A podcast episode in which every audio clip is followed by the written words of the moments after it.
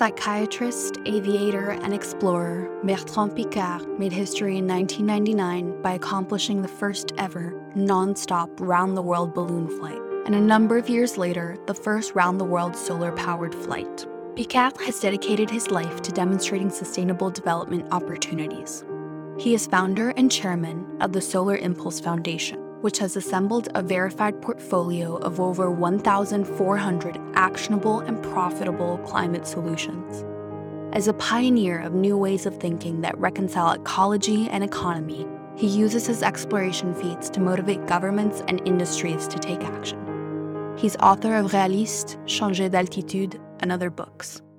Bertrand Piccard and Solar Impulse Foundation, welcome to the One Planet Podcast. I'm very happy to join you. Hello to everyone. I think many people know your achievements as an explorer, your round-the-world hot air balloon journey, your round-the-world solar-powered flight, born into a family of notable explorers and environmentalists, all of which is described in your book, Réaliste, Let's Be Logical as Well as Ecological, and other books. What I'd love to discuss is the work of your Solar Impulse Foundation, what you're doing today with governments, industry, and society. In a sense, the Solar Impulse flight and world tour has not ended. It's come down to earth, offering one thousand four hundred profitable solutions to help transform every sector of society. I think you made a beautiful summary. What I want to achieve after flying around the world in a solar-powered airplane is to change the narrative of the ecology. For fifty years, we heard that ecology, protection of the environment, is something expensive. It's something sacrificial. We have to reduce mobility, reduce comfort, reduce lifestyle, reduce economical growth. And it has created a lot of resistance, a lot of opposition. A lot of people are fighting against ecology because they don't want to lose what they have. So I decided to change that and prove that ecology is something profitable, it creates jobs, it's exciting, it offers new business opportunities inside the protection of the environment, and it is something that should bring everybody together.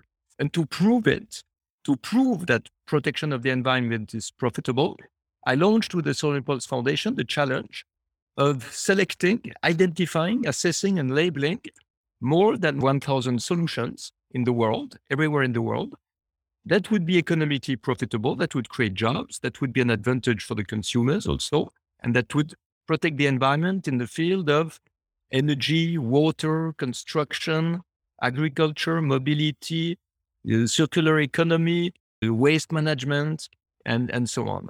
And it's wonderful to see that we, we did much better than the goal, because we have identified not only a thousand, but today, one thousand four hundred four. And truly, each one you identified with your team of experts, and the criteria, I guess, which we'll go into later, is that they can achieve critical mass. But first, as you say, that we have to change the legal framework. And you have narrowed down, I guess, in France, that you're bringing to the Assemblée Nationale fifty French-based solutions. Tell us a little bit more about that and what we can realistically expect in terms of regulations change.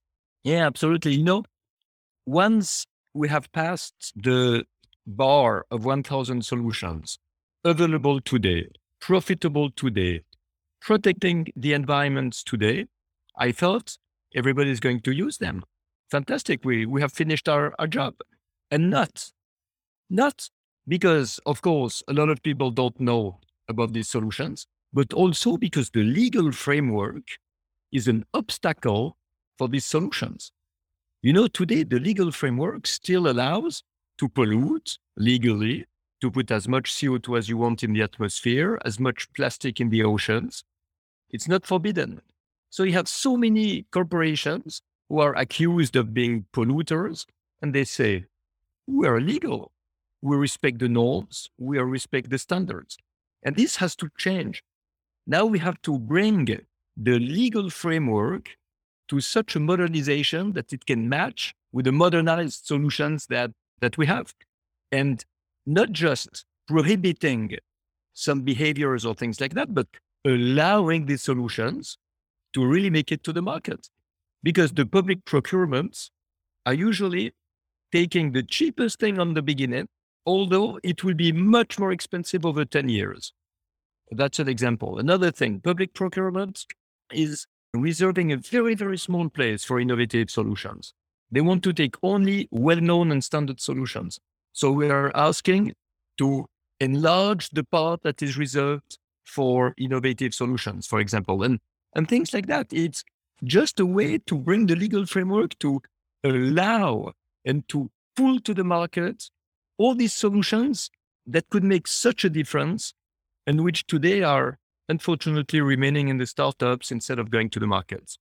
Right. And what is then the structure for, I believe you have funds that will help subsidize, or in terms of taking funds that were maybe currently subsidizing the fossil fuel industry to support more innovative solutions, and on the individual level, how can those who would like to make that transition in their lives subsidize it? So we don't need subsidies for these solutions because they're already profitable. They need upfront investment, which is not the same thing, because usually you need to invest in these solutions, and because they're efficient, they will allow you to save natural resources, to save a lot of products, to save energy. So over the years, they allow to save money. And this money that you save, this margin of profit that is bigger, will go to fund the upfront investment. So, of course, you need someone to pay at the beginning, but it's not a subsidy, it's an investment. So you have some green funds, you have private investors, sometimes it's the public procurement, if they do it well, who can go for that. Sometimes it's leasing process. You know, you have now some systems that I really find interesting. If you have a little house, you don't have the money to change your heating system, what do you do? You rent a new system with heat pump. So they put the geothermal, they put the heat pump, but you don't pay for it. You just pay for the energy or for the heating over ten or twenty years. And over ten and twenty years, each month, it will be cheaper than your old heating system that is polluting and wasting energy. So it's a win for you. It's a win for the environment. And it's a win also for the company who is providing it, creating jobs and bringing these heat pumps on the market.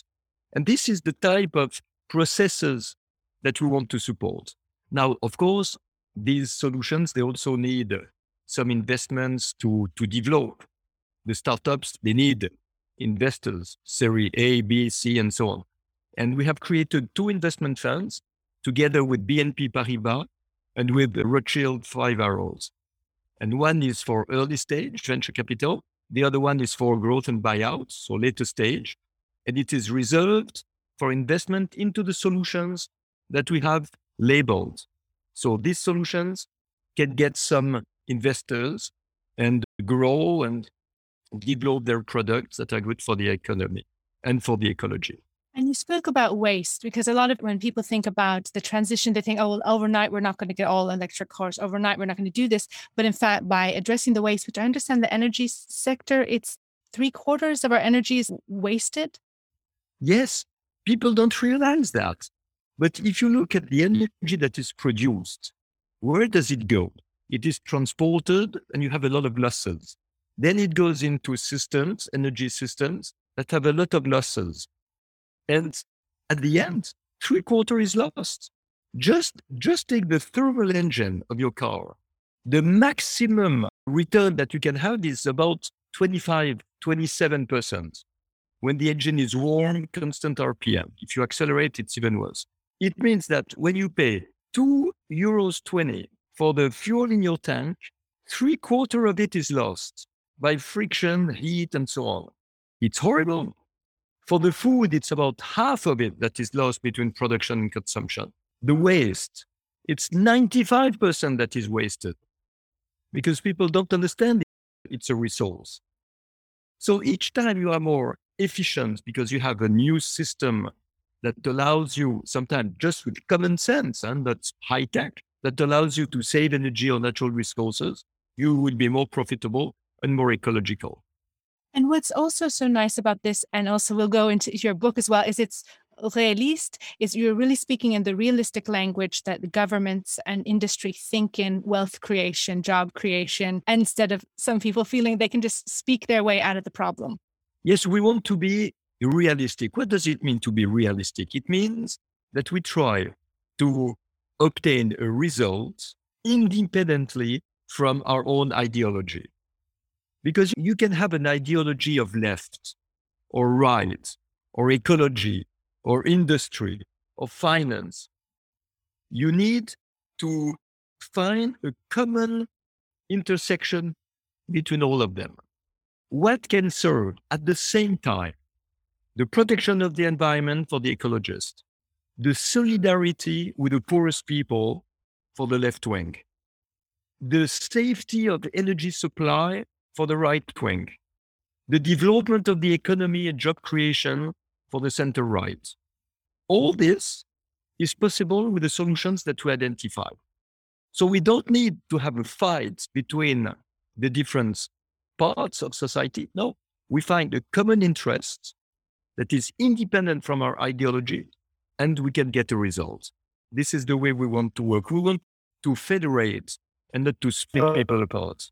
And so in terms of when those regulations are really adopted to not be archaic and built on archaic technologies, how will we demonstrate? I believe in China, they have appointed one thousand environmental judges and also prosecutors. How will we show that we are serious about this? And it's not just a commitment that we're not following through on.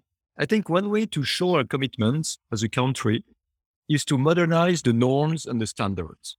Today, you are allowed with your car, thermal engine car, to produce a certain amount of toxical particles. But we have identified a system that divides by two the emission of these toxical particles. And at the same time, twenty percent less fuel consumption. So your fuel saving pays for the system. It means that in every city or every country of the world, we need to divide by two the tolerance for toxical particles, because the technology allows now to be twice better.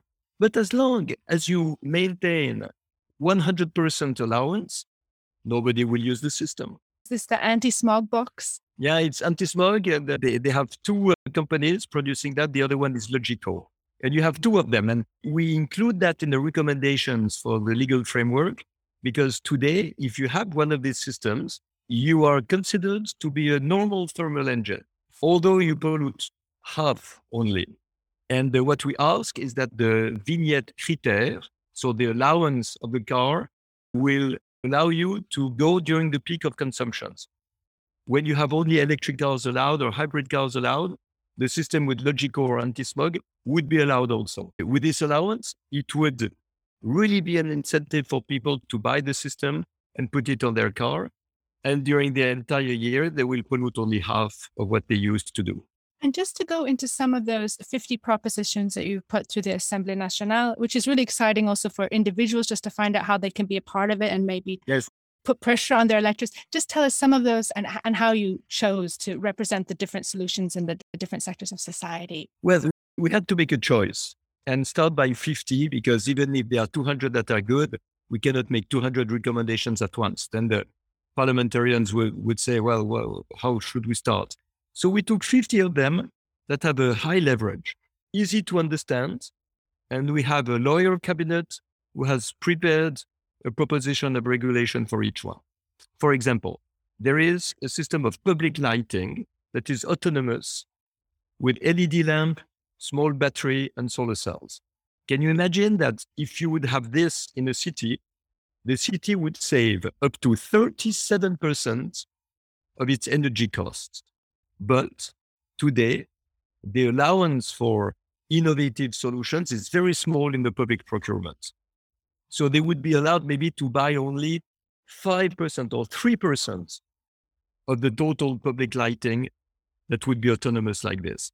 And what we ask, and the text is like this, because it is possible to have autonomous public lighting, because it would save up to thirty-seven percent of the energy cost of a city, we ask that the ceiling for innovative solutions goes higher. So we have more of these innovative solutions in the public procurement as long as they protect the environment. And this is one recommendation that, that we're asking. Another one, it's a system, also a French system, that catches the heat from the chimney of the factory and gives it back to the factory. Huge energy saving and much less money also paid each month. And uh, because it's possible, there should be a real incentive for that. So it means that the legal framework should really emphasize that all the factories should be equipped by a system like that. This brand or another brand, oh, we're not pushing a brand, we're pushing a system. Because it is existing, it is possible, it is ecological, it is profitable. So we can really push it uh, in the law. So these are the type of things that we are trying to, to achieve. And I read through the book and they're so exciting, and I would recommend anyone go to the site. And I know you're focusing now on France, but I know you work, of course, with other E U member states and beyond and the U N. Would you, once this rolls out or get progress in France, have similar local solutions for different parts of the world? Yes, absolutely. I tell you why we started in France, even if I'm a Swiss citizen. It's because in France, several companies offered me public publicity for this campaign everywhere in France, in the metro station, in the train stations, in the supermarkets, in the streets. And there is an agency, Publicis, who built the campaign for us with a big themes like when climate changes, the laws must also change and things like that. So we had all this big support in France and we decided to do it in France. Now, of course, if there are other people who would like to support such a campaign in other countries, we would be more than happy to organize it. Yes. And another way, sometimes it's difficult, as you know, to get a whole country to come on board, but we're saying that c- cities are leading the way. I know you have uh, Cities of the Future podcast, you have a Solution for Cities guide, and we're living in the center of the city. So as you know, cities are the main drivers of creativity and innovation and consume seventy-five percent of the world's natural resources. Yes. So just tell us a little bit more about the cities guide and the kind of rapid adaptations and transformations that can take place. Yes, the guide for the cities, it's a selection of solutions that we have prepared for the specific needs of the cities, which are construction, which is the way to make buildings uh, carbon neutral, much more efficient, new heating systems. It's mobility, of course. It's uh, the supply, it's the waste management. So, of course, there is less solutions about agriculture or, or industry if it is for the cities. So we really focus on the city. And we would like to make an alliance of all the cities who would like to be interested into these solutions and start to use these solutions and test them everywhere. So that's one of the actions we're doing now. Yes, one of many. And how can those who are living in countries that might be just seeing results in America with the Supreme Court being resistance, almost sabotaging some transitions that could take place, but how can citizens in those countries help influence their governments by putting forth some of these solutions? The United States is a typical example of a fight between the ecologist and the economist. And we have to show that it was maybe something that could be done in the past when ecology was too expensive. But today it's an old fight. It's a useless fight because today you are more profitable if you're efficient and ecological, because you save natural resources, you save energy, and you make more money. And you seize new business opportunity that you can grab. So there is no way to promote only ecology. And if you promote only ecology, you will have people against you, like the Supreme Court in the U S. So we really have to link all the time the profitability and the ecology, and this will decrease the resistance. And who can better say that than the industries? The big chiefs of industry, the C E Os, chairman of industry, of economy, they are, they are the one who should push for this vision of the protection of the environment because it is beneficial for them. And when the industry, the economy, the investors have understood that, the Supreme Court will not need to fight against ecology anymore. And some industries, some companies are actively, you know, putting the carbon ceiling on their activities. But of course, the legislation is great to spur that on. What do you feel about the responsibility of the individual and how can they get involved in this? The individuals can do a lot. They can use the social media. They can speak to some journalists. They can speak to some local politicians. But they can also do their own parts. Instead of just demonstrating in the street, which is useful, they can do their own part. That means see everywhere how to reduce the negative impact on the environment. It's clear that you don't need to eat meat twice a day, every day. You should reduce meat consumption. You should reduce what you buy at the other side of the world. You have to consume more local, more seasonal. It's better to heat or cool your house in a reasonable way. What happens today in a lot of countries, in summer, they cool down with air conditioning at fifteen degrees Celsius. And in winter, they heat up to twenty-five degrees Celsius. They just invert the season. It's completely mad. And each time it's a huge loss of energy and a huge loss of money. Now you need to drive with cars, if not electric or hybrid, at least with a smaller engine. You don't need a car that can drive three hundred kilometers per hour when the speed limit is one hundred twenty or one hundred thirty. So the people can be more reasonable. And I think every citizen can reduce his C O two footprint at least by twenty or thirty percent without making a sacrifice, just by being clever. And then you can do more. You can invest in your house. You can renovate your apartment. You can change the heating system, but it's true that if you are renting a small flat, you don't have so much influence on the owner of the house who is renting you the house. So there are some limits as an individual, but already you can do a lot. Yes. And I also like this philosophy that even though you're getting into more realistic language when you're talking to the decision makers, but you have a philosophical, spiritual dimension, but what is that every problem is actually a solution to another problem. Yes, because I think when we have a problem, there is something to learn. So either you say, oh, I had this problem. It's not fair. I don't want that. It's not my fault. And you start to refuse the problem, but the problem doesn't disappear and you suffer much more. Or you say, there is a problem. It means we have to change the way we're doing things. So what should we change? How can we be more clever? How can we use new solutions, new behaviors, new ways to do, new decisions? And then the problem becomes useful because we learn a better way to do. I like this one solution that you'd mentioned was that the data centers, which emit, of course, uh, C O two, we, we send them to cold countries to cool them down, but we could bring them back to cities and solve part of the heating needs. Yes, exactly. In the beginning, the data centers were cooled down by air conditioning. That was absolutely ridiculous because it was expensive and polluted. Then they put them in cold countries thinking we don't need to cool them down. Okay, but it's half of the solution only because you are losing the heat. You produce heat with the data center and you lose it in the atmosphere.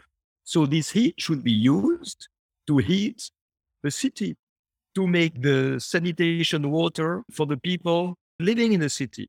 All this heat is useful. You can make district heating for all the houses of the city. So really, we have to bring back the data centers where we need heating of water or apartments. And so I think it's in chapter eleven of Réaliste, you discuss capitalism, the future of capitalism, and if we were to interrogate our system of also of globalization, and you write, in an ideal world, market mechanisms would harmoniously regulate production and consumption. We would only produce what is necessary and we would only consume what is healthy.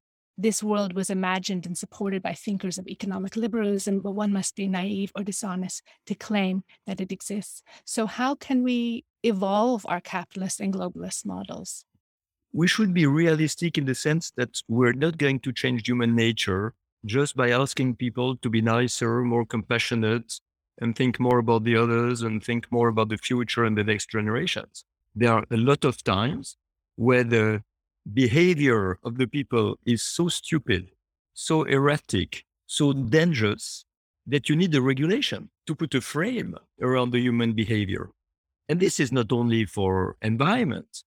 There is a legal framework that controls the behavior of people in mobility. You have speed limits. You cannot do whatever you want. You need to drive on one side of the road and not the other one.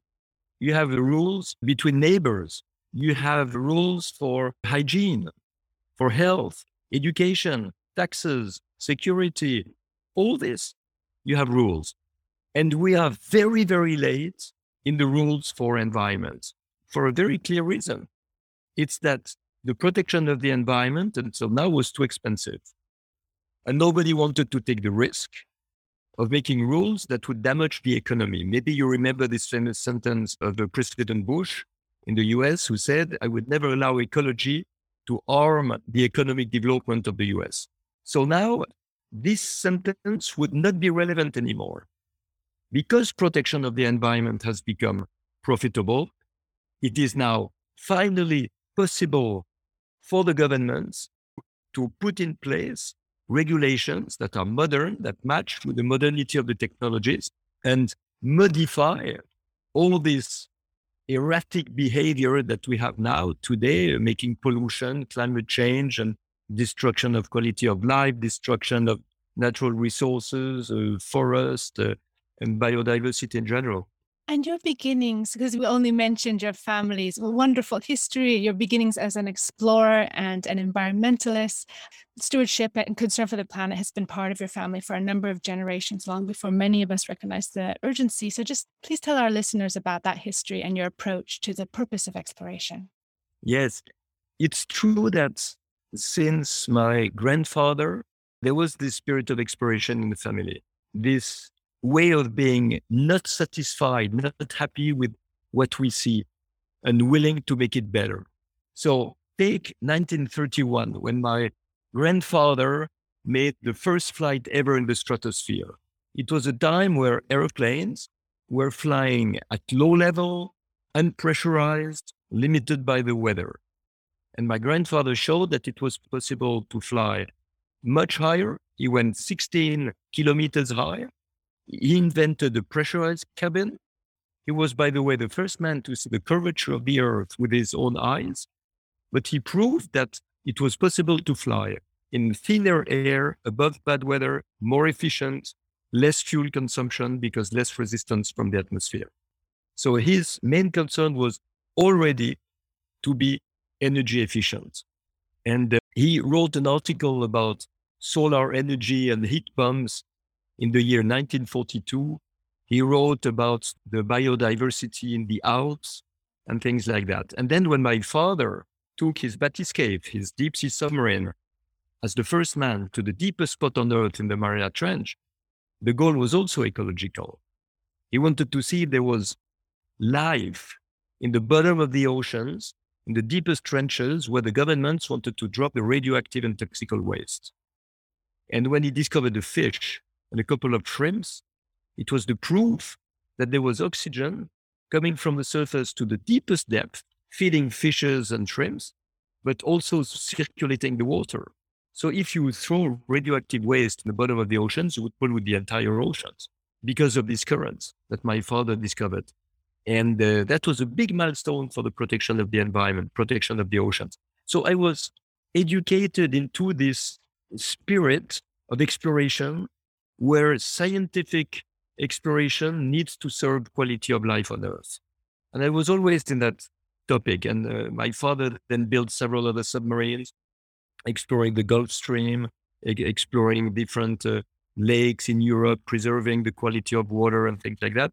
So it was normal that I would also go into that direction. So I admit that the flight around the world nonstop in the balloon, that was more my personal dream. You know, it was like, like my exam to be a big explorer, if I can say it like this. But Solar Impulse, that was clearly a useful and ecological project to prove that clean technologies and renewable energies can achieve impossible goals, like flying day and night in an airplane. Transformative change and sustainable futures, mitigating climate change, reducing fossil fuel emissions. These are all terms we hear every day. But what do these futures and possibilities actually look like? Piccard answers these questions and proposes tangible solutions with his nonprofit, the Solar Impulse Foundation. It is so refreshing to see the materialization of these better futures that we discuss every day. with solutions that range from efficient watering systems for houseplants to technologies that allow the infinite recycling of plastics. Inertia is a word we know all too well in the climate sphere, whether there is a lack of will to fight against climate change or a lack of knowledge on how to do it. But the latter cannot be an excuse with people like Piccard around, especially with the fifty solutions for the legal framework.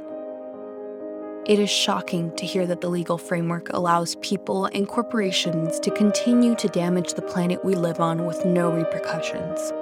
That is why it is so invigorating to see how Piccard approaches the problem. One would be tempted to ask, we have these solutions, now how do we implement them? And he has the answer for that too. It feels like Piccard is addressing every frustration that we may have towards how little is being done towards climate change, and leveraging his life experiences, knowledge, and resources to address the problems. The holistic approach Piccard takes to involving every level of society, businesses, individuals, and governments, really gives me hope, as it shows that society can work together to get out of this crisis that faces all of us. Piccard spoke on how sustainability should be about creating a better quality of life rather than paring down on our habits, a new way of growth, both materially and spiritually. The type of growth that does not kid itself into thinking that we live on a planet with infinite resources. Instead, a growth and change that allows for us to live our lives comfortably within our means. A growth mindset that is still profitable. Profitability is one of the biggest talking points in the sustainability realm. There is this idea that sustainability is inextricably linked with expenses and the privilege that comes with being able to make those expenses. But that does not have to be true anymore with these one thousand four hundred solutions. All sectors of society can see that sustainability is the path to take, both ecologically and economically.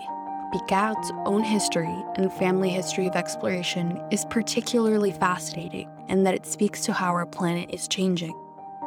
Coming from a family that has actually explored from the top of the world to the very depths of it, after his solar flight, Piccard decided to dedicate his life to making sure that the beauty of this planet that has inspired his family for dedicated generations is preserved for future generations and the people living on this planet today. It shows that in today's day and age, the love we have towards nature cannot exist without the passion to save it. And this love lives within all of us. What I really like about Piccard's approach is that he sees us all coming together to save our planet. There is a role for every sector of society to play. We don't have to leave anyone behind, but together, implement and imagine the future in concrete ways. And together, collectively create a system, for example, with the framework proposed by Piccard, to live in a sustainable and ecological world. Now, let's get back to the podcast. Yes, you really became a worldwide symbol for a fossil-free future.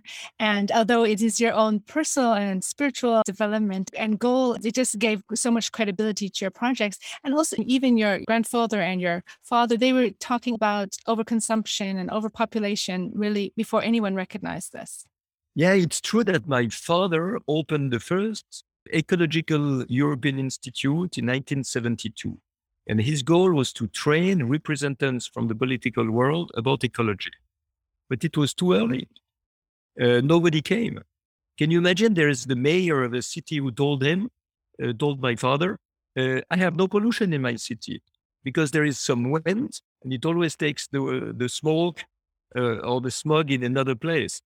So that was the understanding of ecology uh, in those times. And that it's true that there was no technical solutions. Everything was too expensive. And the big topics then in the discussions, that was about degrowth and overpopulation. But once you say that there are too many people on earth consuming and making pollution, what do you do? You cannot just decrease the number by yourself. So it was a frustrating time, I think, for the ecologists to observe the problem and to be unable to change it. And today it's the opposite.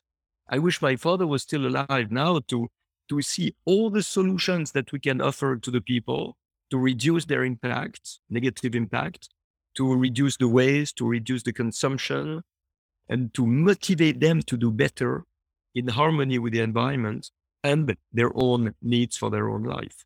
And you think that among those regulations and laws that you're proposing, that we might need to have legislation against population growth, or these other proposals take care of that naturally? You know, it's interesting to see that overpopulation comes mostly in poor regions, because when you are really poor, you have no education, you have no money, you need a lot of children to take care of the family. And you also absolutely don't know how to avoid to have too many children. And there is a very clear observation that if you fight against poverty and you educate the people, especially the women in the poorest countries, there's an automatic reduction in the number of children, because they will have their own job, they will have their own life, the responsibility over themselves. So they, they will not have eight or nine children. They will have two, three or four, half of it. So you have an automatic balance of the population if you increase the quality of life and the level of life. And I do want to touch on, of course, on your background in psychiatry and hypnosis and how you trained yourself for the Solar Impulse flight. How do you feel that the techniques of psychiatry and hypnosis stimulate creativity and help you boost performance? Because with hypnosis, you get in relation with yourself. And this is something, if you notice, that we, we don't learn so much in our world. We learn to get in relation with others, in the best case. We're always projected outside of us. We are in the social media. We are in the future, what's going to happen. We are in the anxiety of all the problems. But and everything we hear, we see, we touch, we smell, everything is outside of us. So how can we use our resources? How can we use our skills? It's difficult because we're not taught to do it. And hypnosis is a way to turn the, the attention outside of the outer world to create inside of us. And when we do that, when we start to be aware of ourselves, aware of our emotions, aware of our potential, our skills, our qualities, our emotions, and so on, then we have so many more tools. We can do so much more. And this is the magic of hypnosis. But can you imagine that when I was trained as a medical doctor uh, forty years ago, hypnosis was considered to be a wrong therapy. It was banned. The real doctors said hypnosis is only for witches. And now it's finally recognized as a way to not only have more creativity, but also to, to heal ourselves, to have the potential to solve problems within ourselves by being more aware, having the right energy, the right attitude, the right behavior, and, and so on. I think definitely. And it also helps us tune into others, and with all the distraction through, as you say, social media or technology, we need to bring things down to a natural level. Yeah, absolutely. To the level, I would say the, the level of awareness that we are alive with our mind and our body on the way for evolution. If we have this vision of life, then we find a meaning.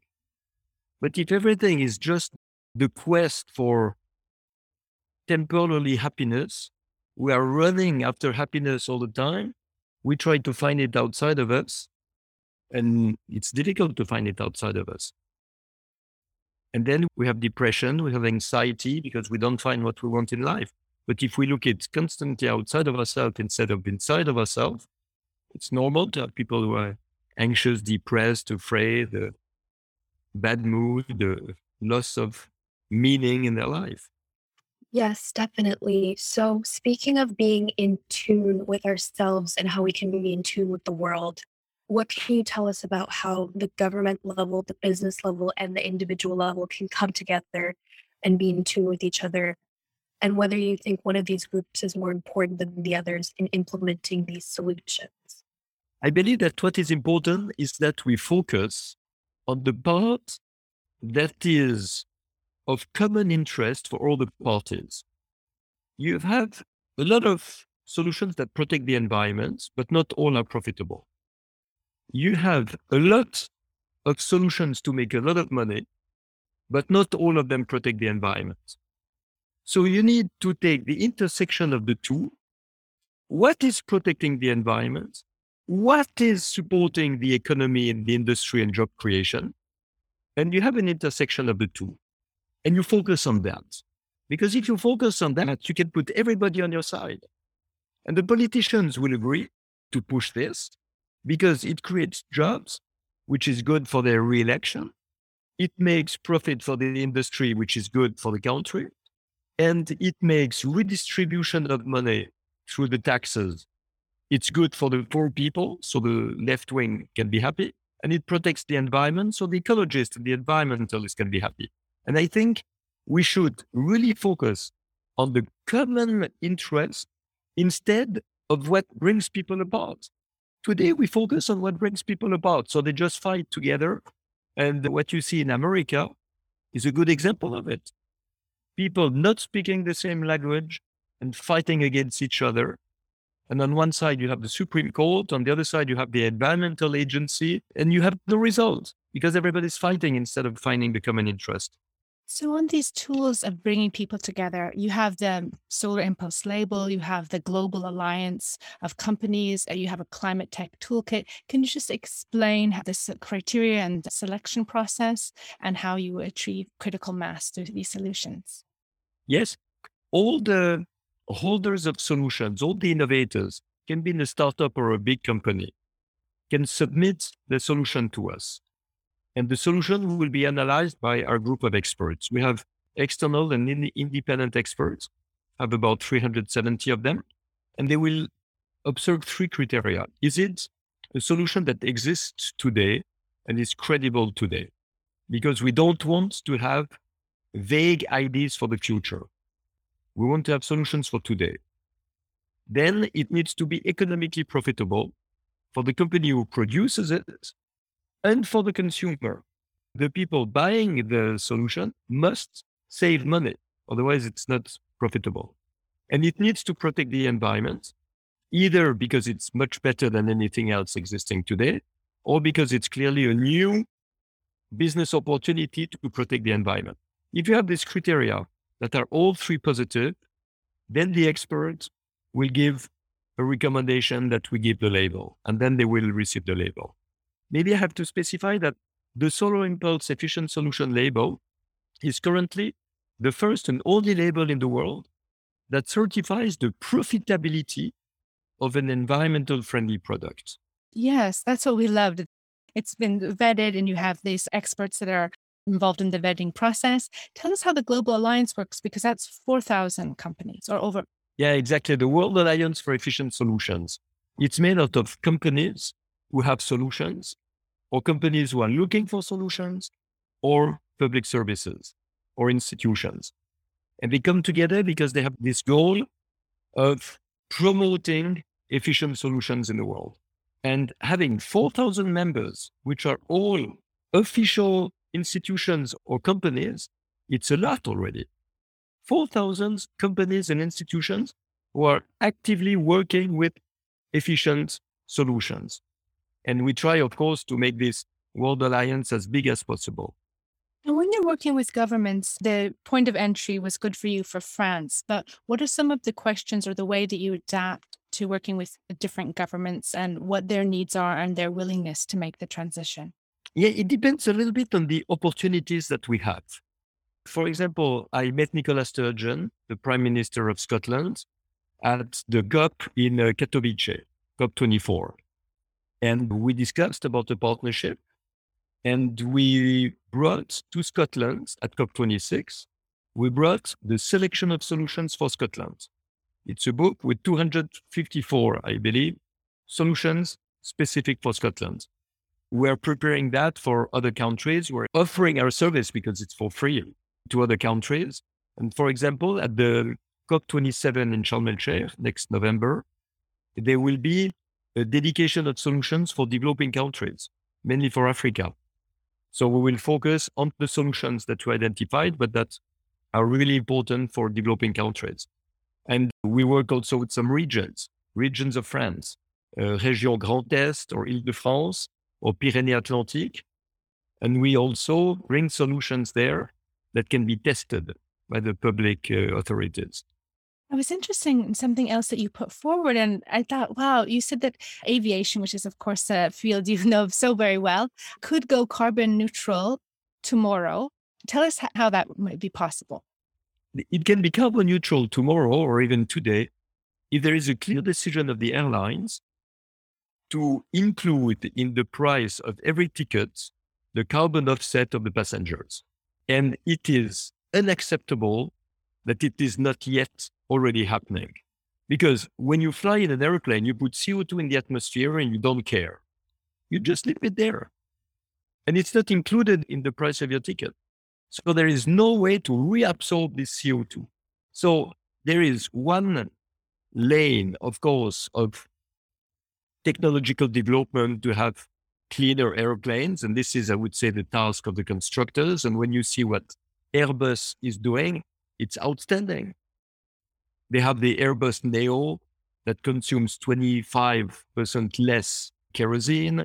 Uh, you have now some software that update the flight in order to save kerosene and things like that. Okay, that, that's good. There will be carbon neutral airplanes maybe in two thousand thirty-five, hydrogen or biofuels. Okay. But meanwhile, the airlines have to do their job. And the, their job is to offset the C O two that they produce.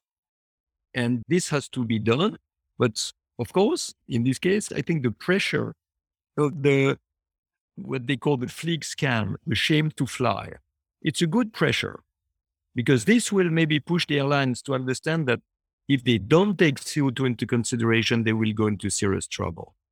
And speaking about hydrogen, you know, Europe, of course, is at the forefront of that. Tell us what it looks like on the ground and where we're going towards rolling out more dependence on hydrogen. Hydrogen is a gas that you have to produce artificially because you have hydrogen everywhere, but it's always linked to other molecules or atoms.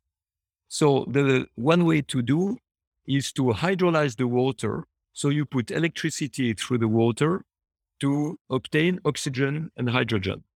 And then you use the hydrogen either directly or you use it in a fuel cell.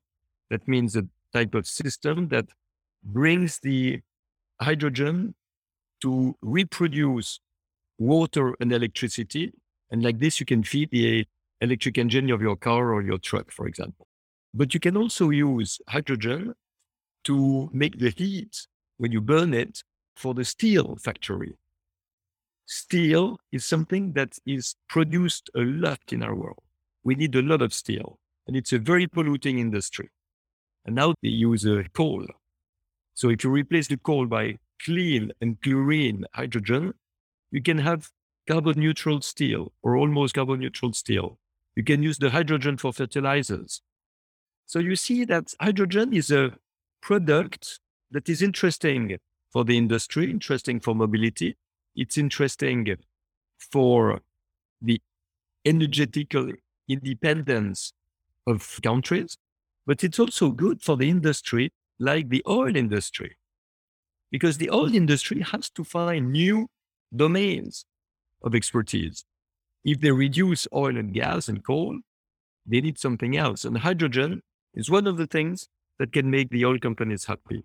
To get back to your solutions and the selection process, you spoke about the profitability of the solutions and how they're selected. What can you tell us as consumers about how to make sure we're not being tricked into greenwashing and how your company specifically vets the solution so that there's no greenwashing? You are right to ask that. Greenwashing is when you pretend that you protect the environment where actually you don't do it. And sometimes it's even the opposite. So you need experts who will analyze the solutions to be sure that it is clearly something that protects the environment. And all our experts are completely independent. They don't know the owner of the solution that they have to assess, so they can be completely neutral. And there are solutions that we refuse. We refuse because they give a false impression of being green and clean, but on the other side, they, they produce more pollution, so we don't accept them. And about greenwashing, you know, there are investment funds that are being accused of greenwashing. some big companies. But we have to really see what we're speaking about. If you have an oil company who wants to be cleaner, they have to open a department for electricity, for renewable energies, for hydrogen, for biogas and things like that. But they have to fund all this investment, all this development. And they fund it with the business that they are doing in oil. So they cannot cut oil immediately. They will reduce oil at the same time and they increase the rest. So it's not greenwashing if they continue to produce oil. What would be greenwashing would be to say, we are interested in renewable energies. If they don't do it, then it would be greenwashing. But if, if it's really a trend that they are doing, I think we have to encourage that. You know, the cross-national complexity of the E U is vast. How do you bring them to the table around some of these solutions as you're individually working with particular countries so that they may agree upon some of these norms? You speak uh, with the European Commission? Yes, I spoke with Paul Pino at the start of the Ukraine crisis and discussing some of these images. Yeah, I'm a special advisor to the European Commission, and I'm part of the group of reflections for the foresight of Europe. And all these solutions, all this way of thinking is, of course, something I bring in these meetings, what I bring in these discussions. But myself, I cannot make all the decisions for Europe or the taxonomy of Europe or the legal framework of Europe. I'm just one person amongst others who try to influence in the good direction. But then you have also people who don't want to change anything. You have different interests. So, of course, in the political decisions, it doesn't go as fast as you want because you have other people who think the opposite and they also have an influence.